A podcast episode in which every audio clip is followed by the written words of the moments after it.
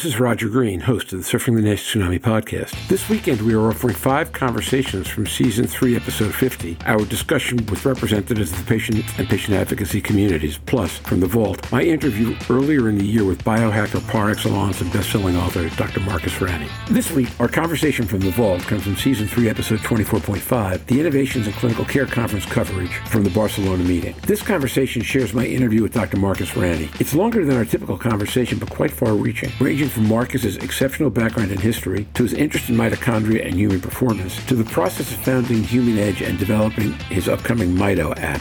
The conversation centers around human potential, the role that data can play in empowering individuals to manage their own health better, and Marcus's vision and hopes for the future. Reviewing this conversation reminded me of how vast the future of patient empowerment can be and why it is so exciting. So sit back, listen, enjoy, learn, and when you're done, join the dialogue on our LinkedIn discussion group.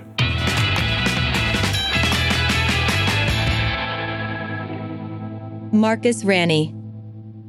Yeah, so it was a phrase that was mentioned in the conference. And I think all mentioned it first this idea of health care. You know, as doctors, as physicians, we call ourselves healthcare experts, but really there's very little health in our care. It's mainly a pathogenesis, pathogenic disease centric system and that's just the way it is which is which is fine but i became more and more disenfranchised with this idea of just looking at the sick element and started my own journey of figuring out well if i want to augment my health my well-being my longevity what are the various things that i need to do and that led me down a journey i was a management consultant for about four or five years i then founded a venture fund which started to invest in interesting mobile technologies to help individuals enhance their health from nutrition apps to personal at-home gene testing apps to dietary recommendation apps, telemedicine apps, etc. And then I, I sort of fell into this idea of, of entrepreneurship and really as I increasingly became more and more fascinated with metabolic health from my own study of longevity, particularly catalyzed through the pandemic.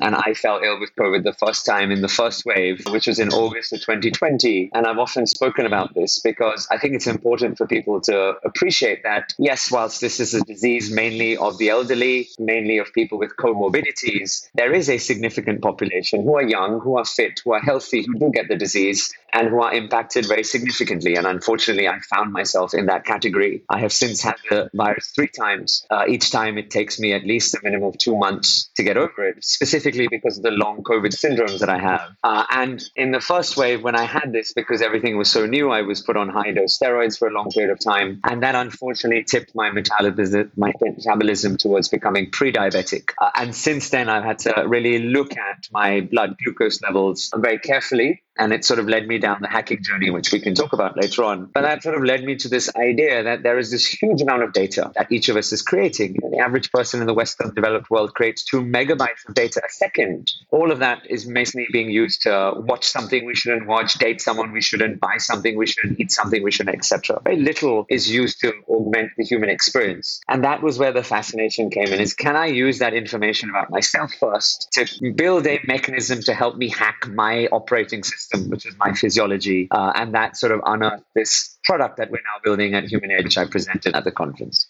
So let's go on to talk about that a little bit about founding uh, Human Edge and writing the book, and then creating the app the specifics of that journey? I, I, started writing the book when my wife and I became pregnant for the first time seven years ago. And it really initiated a, as a conversation between Raina and I, Raina, my wife and I, when you know, she mentioned one day, oh, you know, you, you, you often talk about these stories you've had about doing these crazy, interesting expeditions to various parts of the world. And, you know, it might be interesting just to pen them down. And then we could look at it when, when we're much older. And I thought that's a really fascinating idea. So I started to just jot these stories down. And I wrote it to the lens that okay, you know, I'm not yet a dad, but I will be a dad soon. I love biology, and I'd love to give my soon-to-be born child the gift of hopefully falling in love with science with the same rigor and passion that I have. And so that was the inspiration behind the book at the Human Edge. It was to create a vehicle that I could put science down, not from a scientific text perspective, but through a narrative of bringing the great world of the outdoors, such as climbing a mountain like Everest, running a marathon, going to Mars, uh, diving in the Mariana Trench surviving in the Arctic, or crossing the Sahara. All of these various stories of extreme human environmental physiology, but then use that as a vehicle to take the person inside into their cells and show them how their cellular physiology adapts, responds, and becomes just so resilient to these extremes. And so that was the inspiration for the book. I had the manuscript ready. I published it in January of 2021. It did very well. I think the global intersection about the narrative of well being, the fact that so many people had been locked in for so long and therefore missing the great outdoors and going to nature to do these extreme sports, etc., sort of came together really well. And so this book started to do well. And, and on the back of that, I started to get invited by various corporations to speak to their leadership about the lessons of physiology and how we can apply them to our lives. And that slowly evolved over a period of time to become more and more data centric, technology enabling, uh, and productized into the application, which is now currently under development. So that application is called Mito. Am I correct? Exactly. Inspired by, as I said, mitochondria, 20 years in the making. In Halloween of 2005, I was so obsessed with this damn thing that I, on Halloween, I actually dressed up as Captain Mitochondria. I made him up. Uh, I had a, a cape of invincibility. I had a mask of efficiency. I had all these little superpowers. Yes, and once again, my wife didn't know me at the time. She she she's very grateful for that. But um, but, but that costume still hangs proud in various parts of my cupboard, and who knows? One day maybe it'll come back. Uh, how how old were you in two thousand five? I was um, 21 years old. Much better. I had this fear that you were seven, you know, and I was picturing this little child running around in this outfit. At which point, I would have understood why your wife would have said, "Not only do I not want to know you, but boy, I hope I hope our kids have my interest, not your interest." But that, that's yeah. fantastic. So, how does Mito, the app, work? The application is a very simple premise. It's based on the premise that we're creating a lot of information and data about ourselves. That data currently resides in various silos, various real estates of technology. It may exist in an app, it may exist in a device, it may exist in a platform. The idea of Mito is to bring that information together in an integrated, holistic manner. And that information, by the way, is your information of your biology. CGM, continuous glucose monitoring data from the Abbott or the Dexcom patch, your sleep data, which might come to from your Oura Ring, your step data, your heart rate variability data, which might come to from your Apple or Garmin device, etc. So there is a growing group of individuals who have access to these technologies. It's actually exploding, by the way. In 2020, it was an $8 billion industry. At the end of next year, at the end of 2022, it will be a $21 billion industry globally. So it's, you know, it's, it's vastly exploding around the world. So the idea was to bring this information into a platform, integrate that to allow individuals to then look at it, firstly in an integrated, holistic manner, but then, secondly, this is where the intelligence comes in, is running a series of different algorithms that we've been building with various professors and institutes here in order to help the individual know what is that prescriptive thing. So, yeah, I'll, I'll share the example of what I shared with the audience uh, at the conference a few days ago. And this was N equals two. This was the data for me and the data for my wife. When is we uploaded all the same information. So, four weeks of continuous glucose monitoring data, a specific metabolic panel for the audience. It was our lipid profile, our AST HbA1c, fasting, insulin, and uric acid. So blood based panel, CGM data, and four weeks of Apple Watch data. And the algorithm was able to suggest, based on the understanding of who I am and who my wife is, what is the prescriptive nature, what needs to be creative to maintain steady state. This was specifically looking at nutritional output and exercise output. So when it came to nutrition, it recognized that for my body, I require 2,200 kilocalories a day. That based on the responsiveness of my insulin levels and the responsiveness, therefore, in my CGM data, that I should be mainly on a low carb, so carbohydrate diet, less than 15% fats and then proteins, and that I should break my meals into four smallish meals in the day rather than do what I currently do, which is take an 18, 16 to 18 hour fasting uh, window and then eat one massive meal at end of day. And then specifically looking at all the exercise parameters that my Apple Watch logs in, skiing, cycling, uh, swimming, running, walking, trekking, etc in order for me to maintain a state of energy neutrality end of day for each of those exercise parameters, what frequency, what volume, and what intensity I should do to maintain that. And, you know, as one could expect for Raina, it was fundamentally different. For her, it was 1800 kilocalories. For her, it was the fact that she can actually have a much higher carbohydrate load. Up to 50% of her diet can be carbohydrates. And she can actually do very well with her fasting. So two meals in a day rather than my four smallish meals in a day. And then obviously the exercise exercise was curated to her, which was mainly high intensity Tabata, Pilates, yoga, walking, etc. So I always find this fascinating because I think for the physicians in the audience who have patients who come to them asking, you know, doc, should I be doing X? Should I be doing Y? What is the diet that I should be on? How much exercise that I should be taking, etc. We are working in a direction, and I say direction because it's a journey. I'm not in any way saying that this is perfected. It's going to be a journey that takes us many years to f- perfect. But at least we're moving in a direction that's able to understand the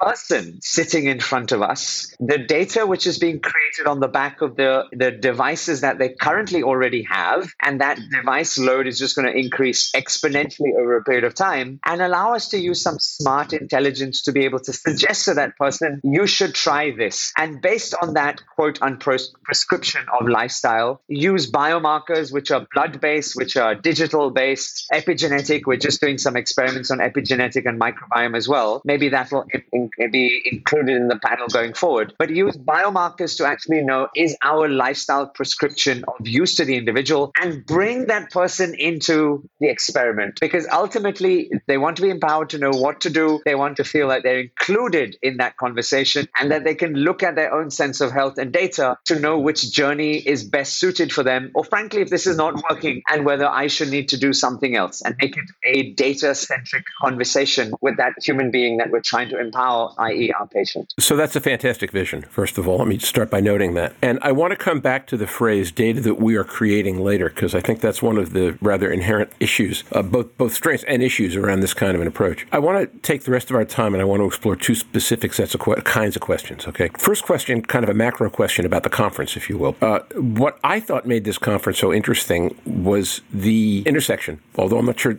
everything intersected, uh, the, the amalgamation of three very different views of what healthcare might be. The first being what I'm going to describe as heal the sick, right? We have 25% of the world already has NAFLD, uh, 1 or 2% of the world already lives with uh, advanced fibrosis or cirrhosis, and certainly the advanced fibrosis cirrhosis people need help, and they need help now. So we talk about drugs, we talk about diagnostics, we talk about uh, a whole bunch of different kinds of omics as a way to understand what's at the heart of the disease. That's point number one, funded by um, research grants, funded by drug companies, diagnostic companies, et cetera. Step one back from there, and you get to what we call disease prevention. In this case, I think mostly among the less aware. People in the world who have NAFLD tend to live in lower socioeconomic environments, tend to eat worse diets, tend not to have any regular intersection with or interaction with healthcare at all. And we do not have enough hepatologists and specialists to help these people, but they probably don't need them. They probably would do just fine with primary care and with uh, allied health professionals like nutritionists, etc. If in fact everybody were appropriately trained to understand what was going on and could get to the right place. And there, the focus would be less on fatty liver per se and more on all cause metabolic prevention. We know about the links between obesity, diabetes, and fatty liver, for example. And then step one back from there, and now we're talking about the empowerment of data consumers, which is really where you are, providing tools for the technologically aware and self empowering to improve their own health. And now, historically, the view has been manage their own health, but you're not talking about management, you're talking about improvement. You're really talking here about the use of data to optimize the individual health experience on the planet. Those are three very different visions. It is to Jeff's uh, and Jorn's credit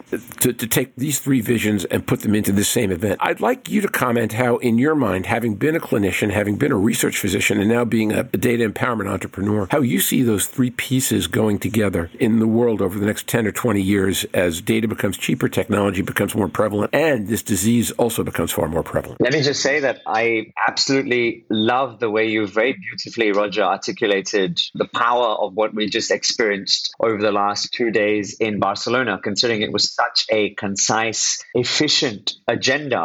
We were able to cover all of these things. And I, I think to Jeff's vision and to Jorn's vision, this has an amazing capacity to create real global change in the years and decades to come. So, you know, full power to those two gentlemen and all the people involved behind the scenes uh, in making this happen. I'm hugely excited by being able to participate in a small way towards that agenda. Uh, you, you, you spoke exactly the thread that, that excites me, which is about this idea of optimization. I think mitigation, management, curation, these all have very, very important places in society and will continue to play an incredible part. And this is where sort of pharmaceuticals, nutraceuticals, diagnostics, all of these things comes in. But I truly believe that if we as a planet are to address the unsustainable economic costs of health to our, or disease, I should say, to our global economy, if we are to alleviate the suffering that exists today, principally because of a very systemic creation about the food industry, about agriculture, about energy creation, about urbanization, all of these things which are affecting the human experience and more. I think we need to use the tool that we have, which we currently have in our greatest advantage, which is data, which is a tool ultimately. It is a tool that can be leveraged, that can be manipulated, and that can be crafted in a manner to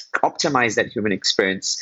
And if we're doing it to enhance uh, what a person buys or watches or wears or travels or communicates or holidays or purchases, etc., why can we not do it to the most fundamental basic of everything that we have, that we care the most of, which is our health and our time? Uh, and sort of that's the vision. And that's why I believe that unlocking this power of data, which in no way is perfect yet, but I think by having all of these smart brains together in the same room and by getting their experiences and their wisdom and their knowledge and understanding how this particular facet will integrate with some of the other pathways that you just described, whether it's the acute management or the chronic or the diagnostic or the pharmaceutical, etc. I think it has a very, very important part to play across that ecosystem. So I couldn't agree with you more. Thank you. So the interesting question there is how do they converge, right? Because the way I articulated it and the way I envision it is that they really are designed for different, cl- uh, the way the world works today, different socioeconomic strata and different sets of issues. The reality is that while fatty liver disease tends to tilt towards the socioeconomically underserved, fundamentally anybody can be sick. Okay, the disease tends to tilt towards bad diets and lower socioeconomic. In fact, strongly tilts, but it's it's because because genes are random and omics are quasi-random. That could happen to anybody. Most of the people it happens to, though, fall into that second category: inadequate prevention and inadequate knowledge about prevention, which is really cheap, right? The third group the group that seeks to optimize tends to have a different set of goals for their lives and a different level of economic resource to put towards that. So, what I'm wondering is where the intersection is. And, and specifically in your context, how far over time can this optimization via app vision take us as a world? And what will be the determinants in terms of how fast it, and whether it gets there? Yeah, I think it's a very fair question. And I, I remind everyone that this is in many way, ways a journey. I'm just looking if I have a pen. I do have a pen. I have a biro. And it's it's interesting to know that devices like these were, were some of them were created for, for using on the International Space Station, much like any other technologies that we have, like GPS, microwaves, telephones, etc. All of these now have massive impact on everyday lives, but they were originally created for a very specific use case. And it was the democratization of that tool and that technology which has allowed it to create so many different facets and, and influences in our day to day lives. It is not unrealistic to imagine that with the right tweaks and with some fundamental changes happening on the background, which I believe will be truths in the next three to five years. One of which will be an increasing commoditization of consumer devices that creates these devices and it no longer being limited to the very few, but being widely available to everyone. Number two is as we see an increasing amount of 4G, 5G, Starlink internet technology, the ability of everyone, every mm-hmm. human being around the planet to be connected in real time to data, to a cloud, and send and receive information and education and awareness to be the second. And I think COVID has been the great digital transformation of our time. Again, a, a sentiment that I mentioned in my conversation, where today you interview 100 patients, 93% of them will say that they are now comfortable in engaging virtually through an app with their healthcare provider. This was not the case two years ago. That number would have been less than 10%. So there have been massive changes to our world and the way we behave and technology, et cetera, et cetera. So I, I believe that whilst right now the experiments are happening for a limited group of people, and I completely appreciate that sentiment, I think as a group of individuals, clinicians, primary care physicians, diagnostic providers, patient advocate groups, all of those folks who are in the room, if we can bring our minds to it, we can increasingly move that technology to allow for that great bottom of the pyramid, the people living in MENA and South Asia, the people living under 30 years old, the people living on less than $5 a day, who are being smashed by this tsunami of metabolic health and disease, and empowering them with these small, simple, but ultimately prescriptive and personalized recommendations for them to help push that health span window as far back as they can. The probability of living to being 120 is almost hard coded in our genes, and most human beings should be able to get to that number. About 12 to 18% is is is down to our genes. The other 80% basically is to three things: the in physical environment that we place ourselves in, the decisions we make, such as the food we eat, the exercise we we partake in, etc., and the people we surround ourselves with. So these generally influence about 80% of our probability of, of living a healthy, long, happy life. We're in much more control. But therein lies one of the biggest fundamental problems of health, which is the fact that as well as looking at health outcomes, primary outcomes or secondary outcomes, we also need to factor in that this is as much of a behavioral sciences problem as it is a hard health or physical health problem. I'm very cognizant of that, which is why in this build that we're doing right now, I've been truthfully honest, not only to our design team, but also the folks we work with, that we are not solving for the human behavioral challenge. That is a very, very different problem to solve for. What we can try to solve for right now is an audience of people who are committed, i.e., they're doing something about it, but they may not know whether the thing they're doing is the right thing for them because there's a scarcity of time that all of us experience in our day to day lives. So, how do we ensure that we're telling them the right thing that they can be doing and then helping monitor and track that information over a period of time? I hope that as an industry now, and I'm speaking sort of as a digital therapeutic or a prescriptive digital therapeutic industry, I hope there is a period of time as we're able to get the science right in terms of the smart intelligence for the prescriptions and the recommendations, we can then learn from the other things that are going on around us, which are more behavioral change in their science, whether it's nudge theory, whether it's gamification, whether it's reward incentive, all of those things which exist. And let's also be honest that there is a systemic issue that needs to be addressed. As we're talking about carbon tax, sugar tax, as we're talking about ease of access to parks, what is the ease of access to actually pick up a bottle of high fructose corn syrup juice in a supermarket? There's so many systemic issues that also need to be solved for as well. And they're not easy to be done. But I think, at least in my small part, if we can begin to address this idea about access to data, integration of data, understanding smart intelligence, and then prescriptive nature of that, we can begin to address it for a group of people and then see how we can work with multi stakeholders over a period of time to address it at a population level. Only one more question to ask, which is we've addressed the issue of resourcing and how that translates. Here's the rest of it people are not particularly good intuitive statisticians. I am a statistician by training. And one of the truths we live with is that uh, statistics are counterintuitive. Somewhere in my life, I've just watched somebody go through a corporate transformation where it was explained to them that everything that they were doing, which included massive layoffs, was defined in terms of a bell curve. And the statistics of what they did had nothing, the statistics of what they did were all power curve based, not bell curve based, and a bad interpretation of a power curve. But it was explained to people as a bell curve because the average person believes that all statistics are mean, median, mode, central tendency statistics. They're not. Asking individuals to work with the levels of data that you're talking about, I think produces challenges at the empowered consumer level in terms of the counterintuitivity of data and the ability to interpret your own data correctly. Particularly given that on top of that, the body doesn't always work in intuitive ways. And counterintuitive statistics times counterintuitive data is not one of these two negatives makes a positive. It's much more like an exponential problem. So, how do you envision the app being able to use that and at the same time provide people with data in a way that they find it credible and educating while dealing with the um, biases around statistics and medicine that you're likely to encounter? That's a massive problem. I completely agree with you. And I think the first design feature which we are looking at very acutely is the simplicity, just ensuring that it is just one dashboard which is being presented to the end user. I think one of the biggest challenges that exists right now in this TG, and I include myself in that, and you've seen the devices that I wear, and we've spoken about it multiple occasions, that you have this siloed data which currently sits in. Like if I'm looking at my CGM data, it is sitting in the device manufacturer's app. If I'm looking at my Apple data, it's in Apple Health. If I'm looking at my Ring data for sleep, it is in the Ring uh, dashboard, etc. And in a person, in the user's head,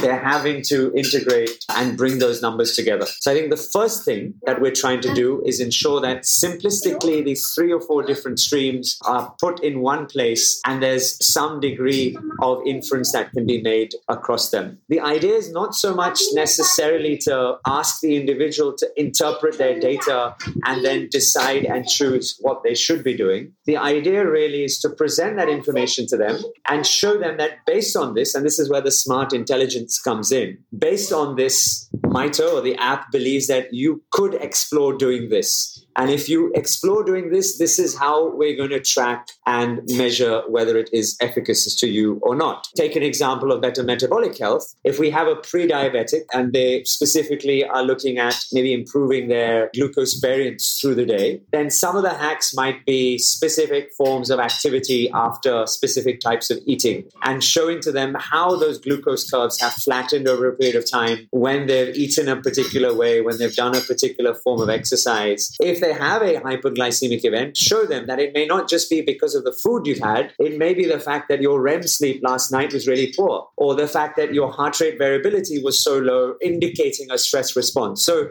there are some simple things that can be illustrated in a simplistic dashboard to allow people to understand. And that's one of my goals with this. I believe that our greatest asset is this biological machine. Why is that information just limited in the hands of clinicians, docs, doctors, and experts? If done in the right way, we can bring the person into that conversation and help, help them make, feel them empowered. Now, we're not asking them to become statistician. Your point is very well noted.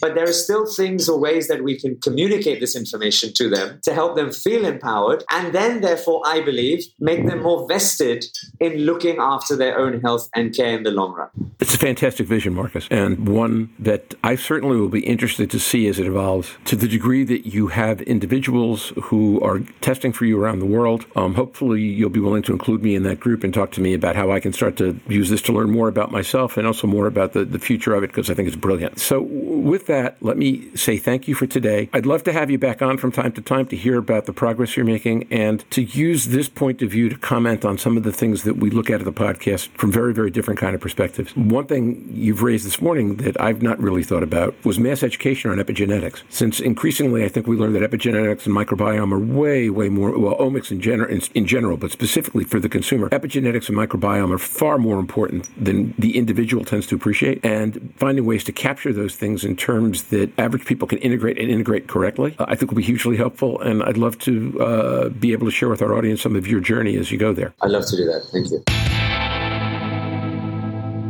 And now, back to Roger. We hope you've enjoyed this recording. If you have any questions or comments about the content of this conversation or the entire episode, please send an email to questions at surfingnash.com. We'll be back next week with our first look at next month's The Liver Meeting, the annual AASLD conference. Until then, stay safe, surf on, and we look forward to seeing you on the podcast. Bye bye now.